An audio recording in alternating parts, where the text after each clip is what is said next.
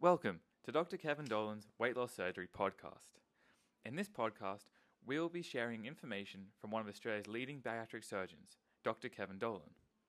You can expect interviews with patients, tips from the doctor himself, and useful information from his dietitians and support team members. Join us on Dr. Kevin Dolan's podcast as we go through the weight loss journey. All right, Dr. Dolan, can you tell us what is SIPS? SIPS, or stomach intestinal pylorus preserving surgery, sometimes also known as SADI in North America, is a modified version of the duodenal switch, a surgery which has been used for the treatment of morbid obesity for 30 years. SIPS combines the benefit of a sleeve gastrectomy and intestinal bypass. Sleeve gastrectomy removes 75% of the stomach, resulting in a reduced capacity to eat and a reduced level of ghrelin, the hormone which causes hunger. Intestinal bypass involves dividing the top part of the small bowel, called the duodenum, just beyond the outlet of the stomach, called the pylorus, and joining the lower part of the small bowel, called the ileum, to this top part. This results in food bypassing part of the small intestine, which causes a reduction in the absorption of fats, sugar, and calories that are consumed. The amount of small bowel bypass can be varied depending on the desired weight loss. So, what would be the advantages and also the disadvantages of this procedure?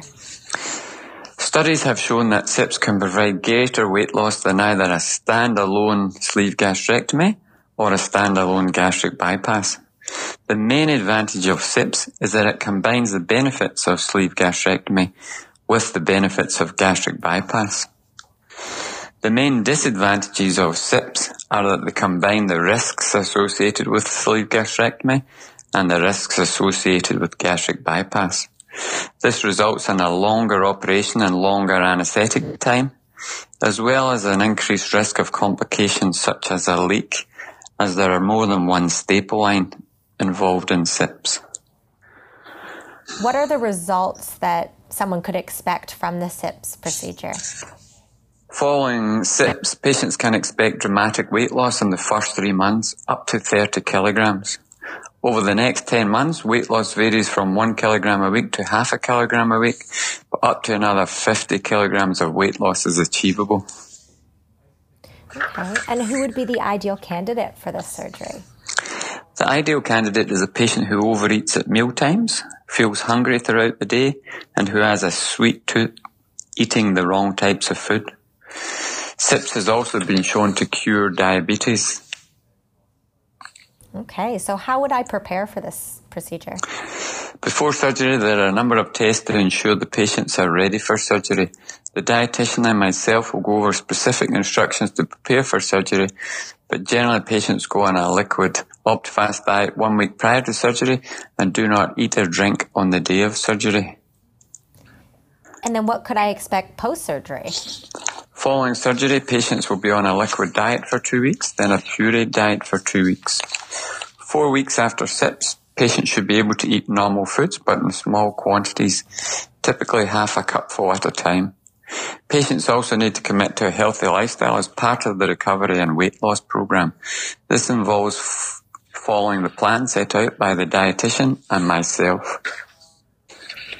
And um, if I wanted to get started with SIPS, what would I need to do?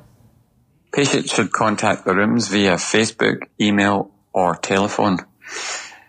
Weight loss offers bulk bill consultations for patients contemplating weight loss surgery. Thank you for listening to our podcast. For everything you've heard, go to drkevindolan.com.au forward slash podcast. All podcast listeners are eligible for free consultation with Dr. Kevin Dolan. Thank you for listening.